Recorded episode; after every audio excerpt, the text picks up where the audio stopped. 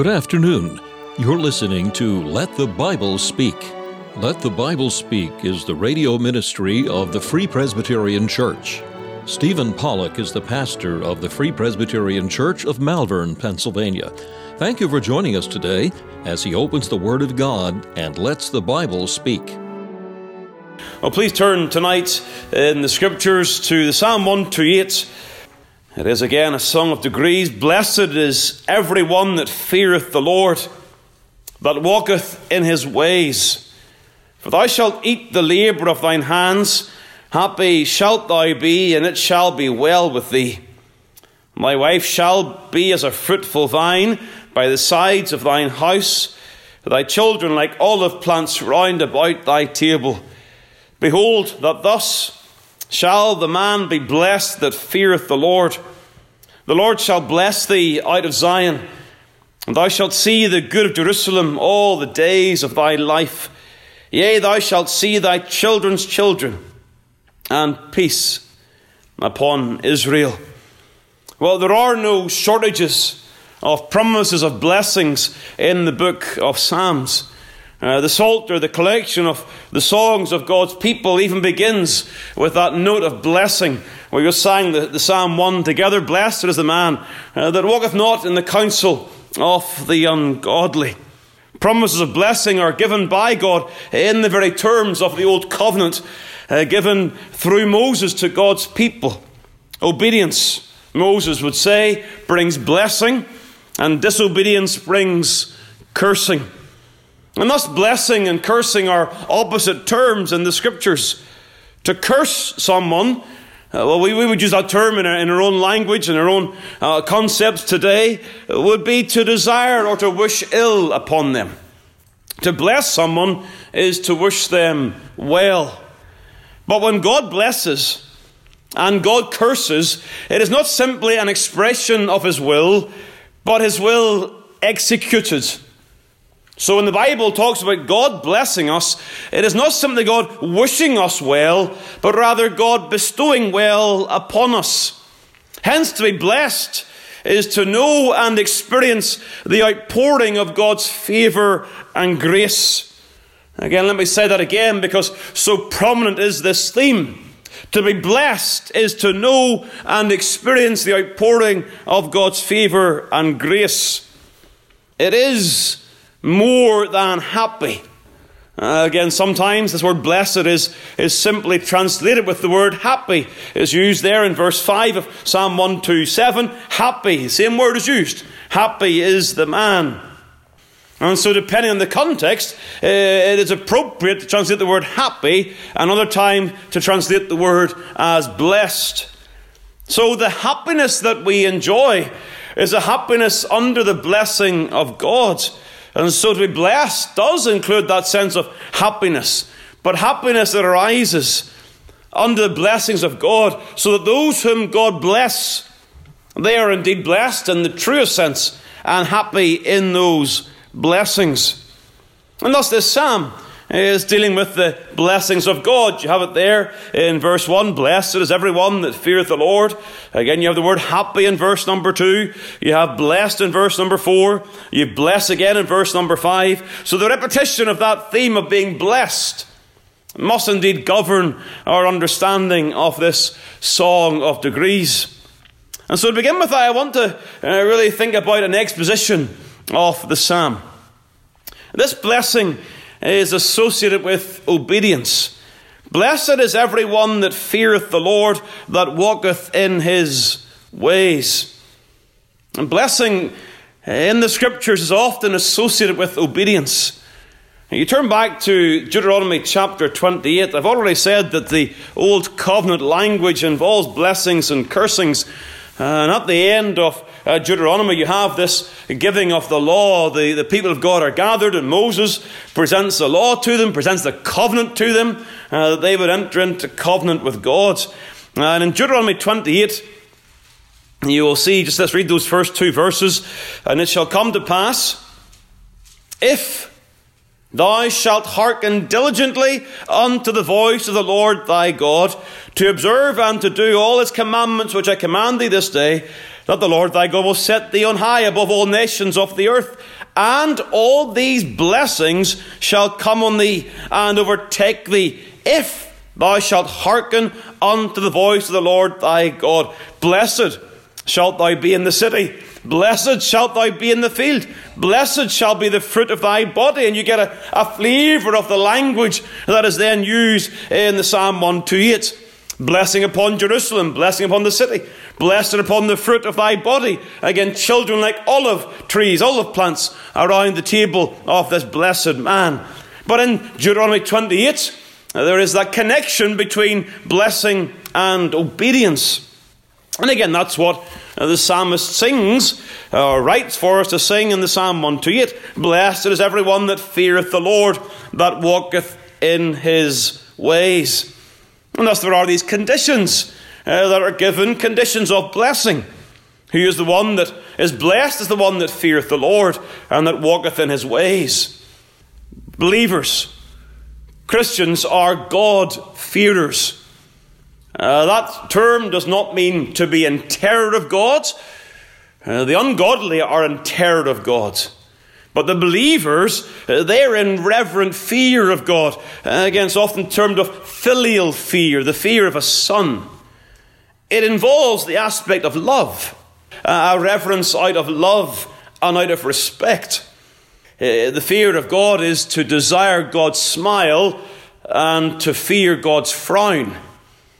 And thus, every believer, in a sense, must fear God. Even Peter would describe the necessity of honouring the king and fearing the Lord.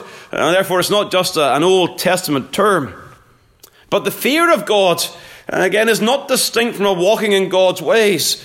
Blessed is everyone that feareth the Lord, that walketh in his ways.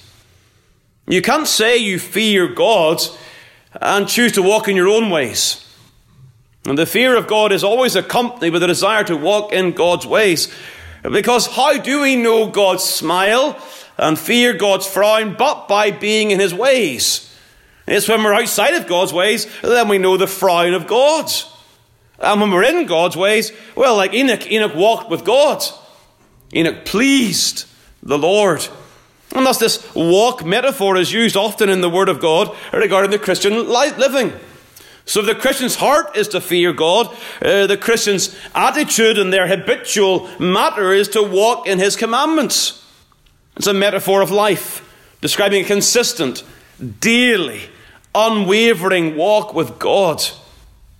If someone does not fear God, they are not converted. If someone does not walk in God's ways, they are not converted. They may say what they want, but this is a description of someone who is a Christian.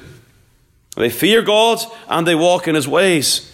And upon such, there is then this knowledge of blessing. There are four uh, particular aspects that the psalmist highlights regarding the blessing. He knows the blessing of labour.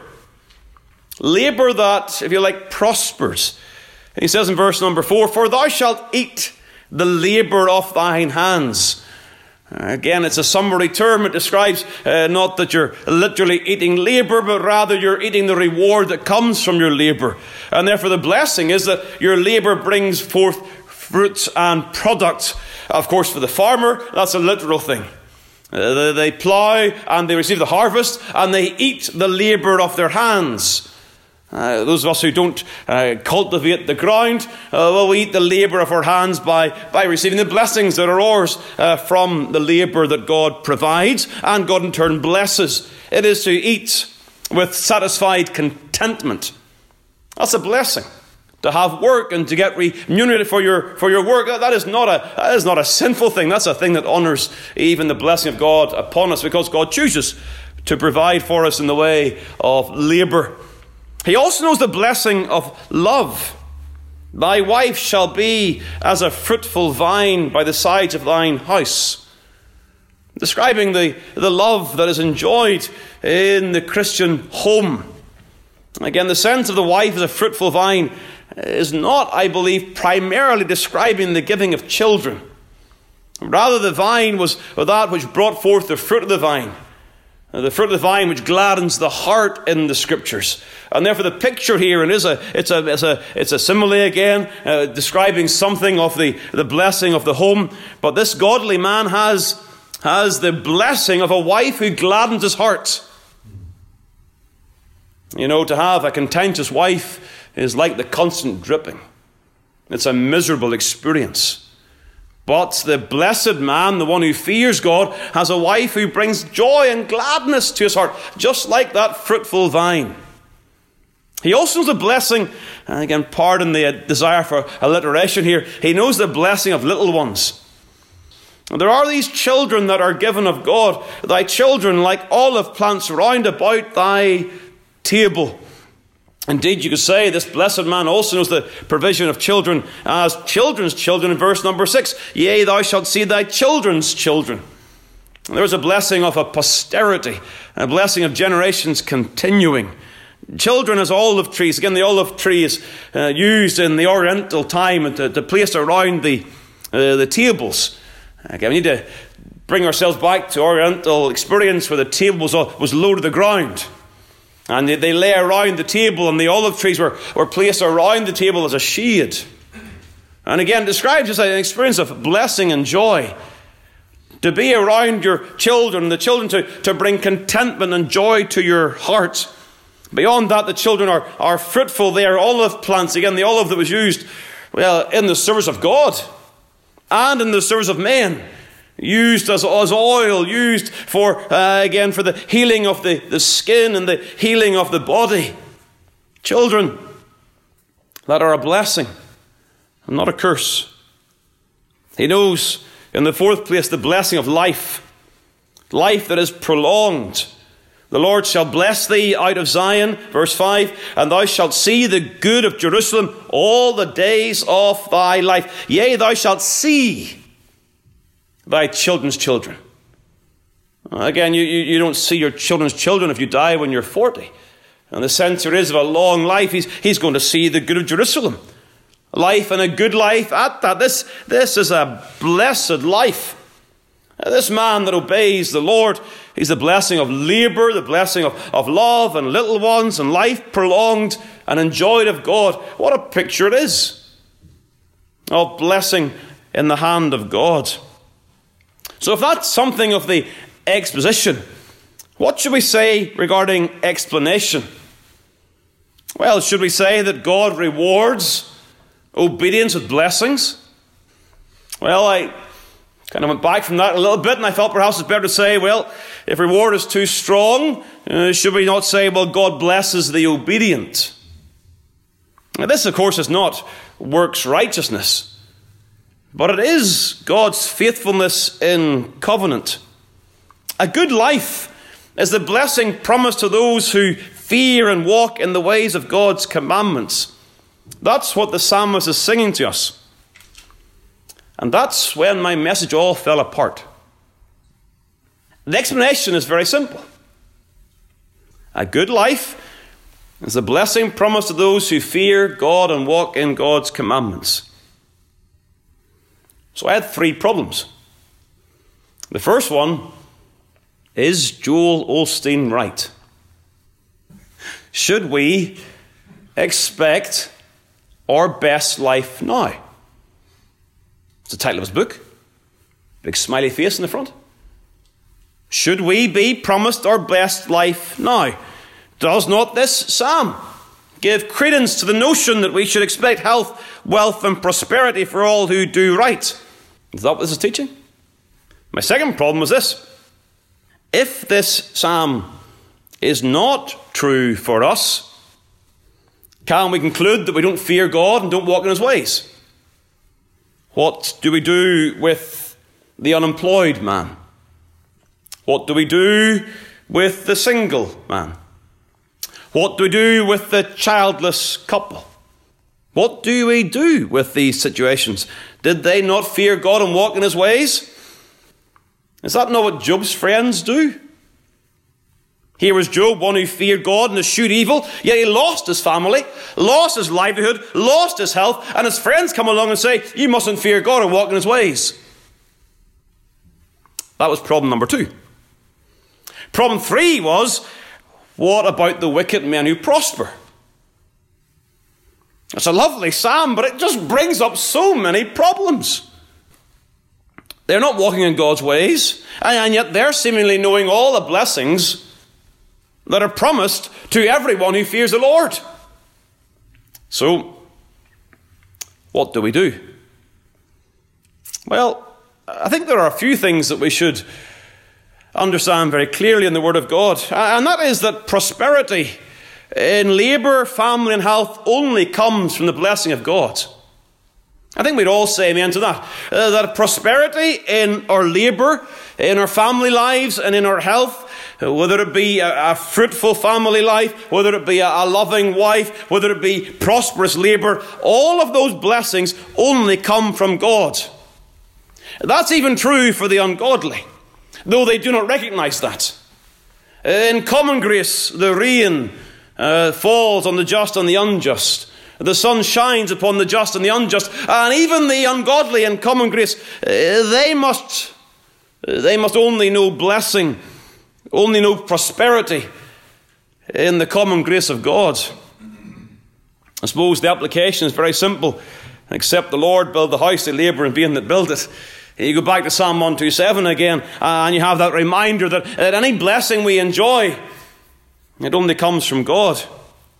We depend upon God. We need God in our lives. And that dependence is reflected in our living in His fear and walking in His ways. We show our dependence upon God in part by fearing God and walking in His ways. We understand this psalm. We say, well, I want, I want blessing from God, therefore I will walk in His ways and fear the Lord. Hence, it is generally true that walking in the way of God's commandments brings benefits under God. Let me say it again. It is generally true that walking in the way of God's commandments brings benefits under God. God's commandments, His ways, reflect His character, but they also reveal the way to live in this world. It is the way of the transgressor that is hard, but God's law is the best law to live out. And that's true in every sense. It is not good for you to work seven days. It's not good for you to commit adultery. It's not good for you to be envious and stirred up with discontentment. That doesn't do you any good in life.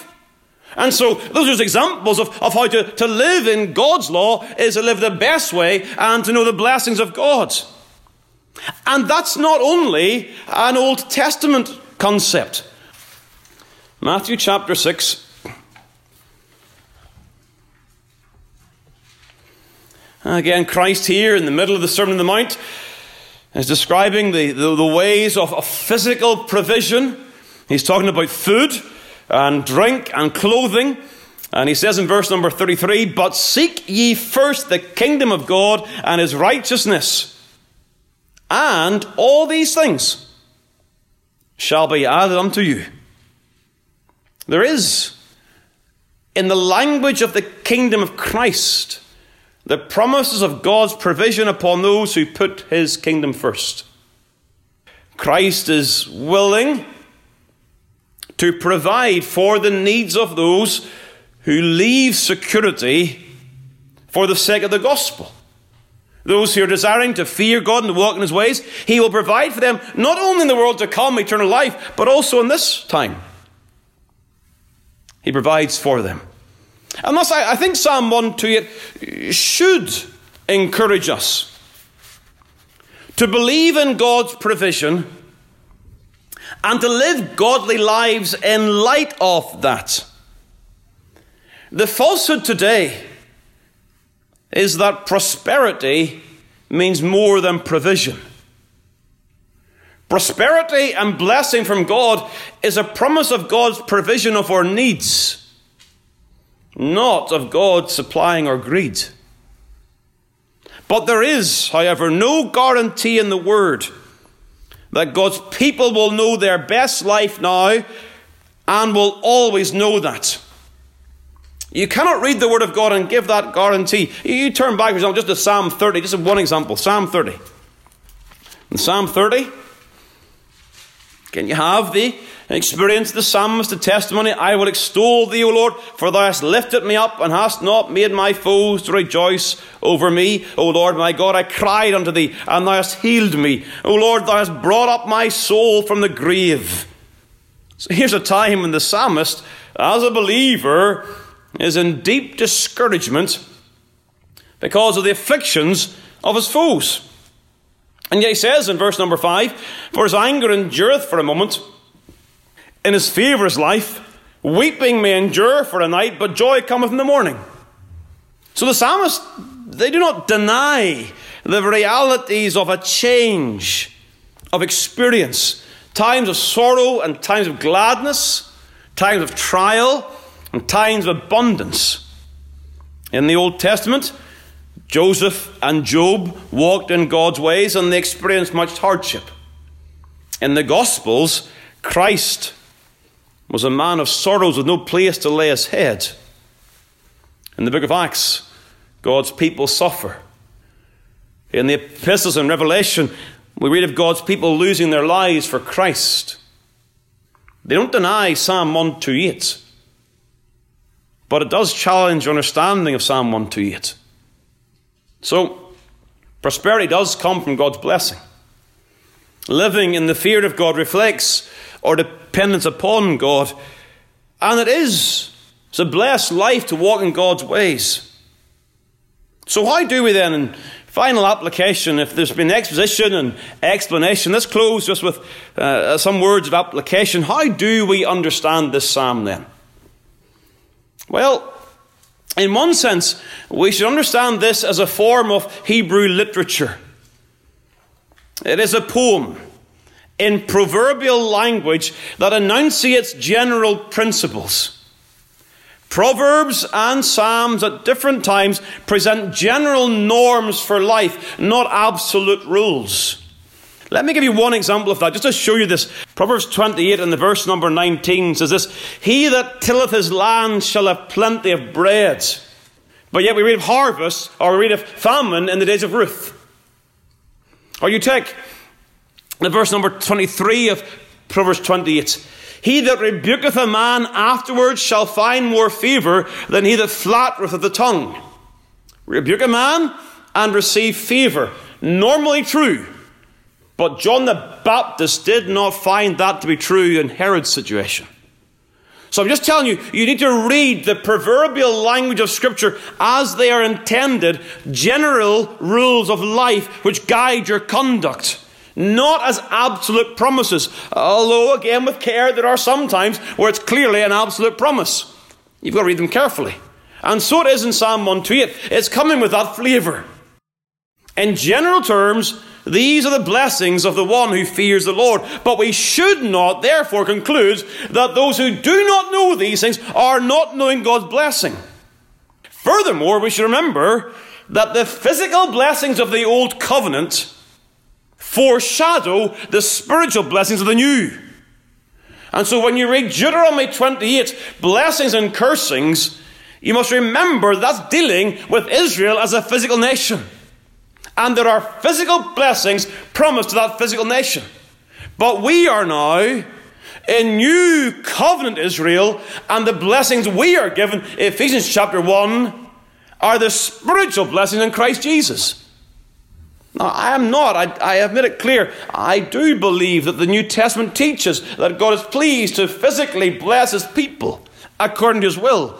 But I'm just simply saying, be very careful. Some do. They extrapolate from old covenant Israel principles that they presume for America today or UK today.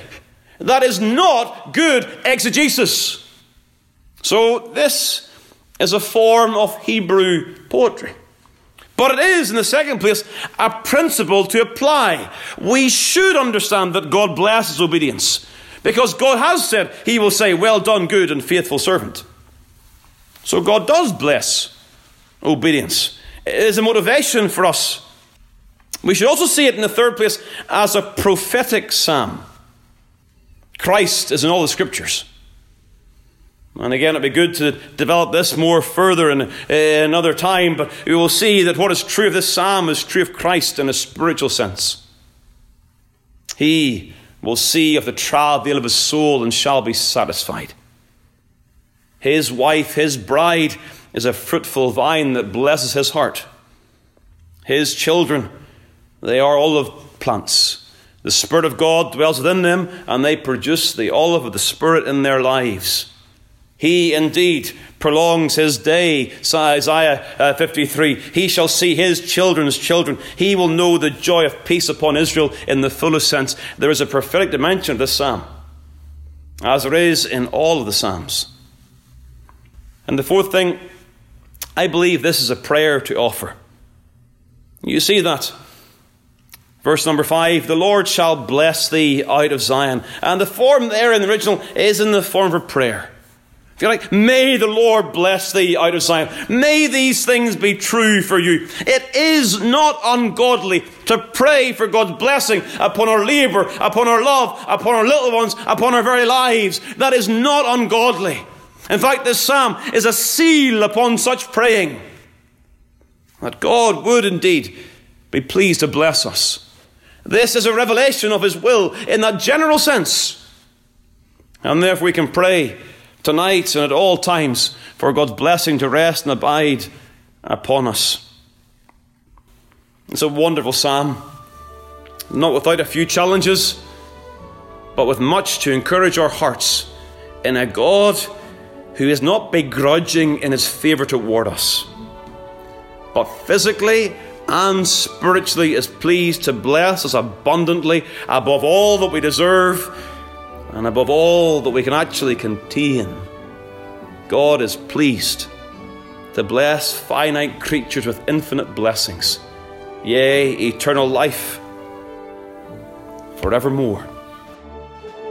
Thank you for taking the time to listen to this episode of Let the Bible Speak from Malvern Free Presbyterian Church.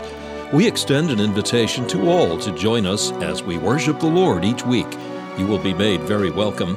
The church is situated at 80 Mallon Road, Malvern, Pennsylvania. We meet for worship on the Lord's Day at 11 a.m. and 6 p.m. A Bible study and prayer meeting is also held on Tuesday evening at 7 p.m. If you'd like more information about the gospel or the church, please call 610 993 3170 or email malvernfpc at yahoo.com. We preach Christ crucified.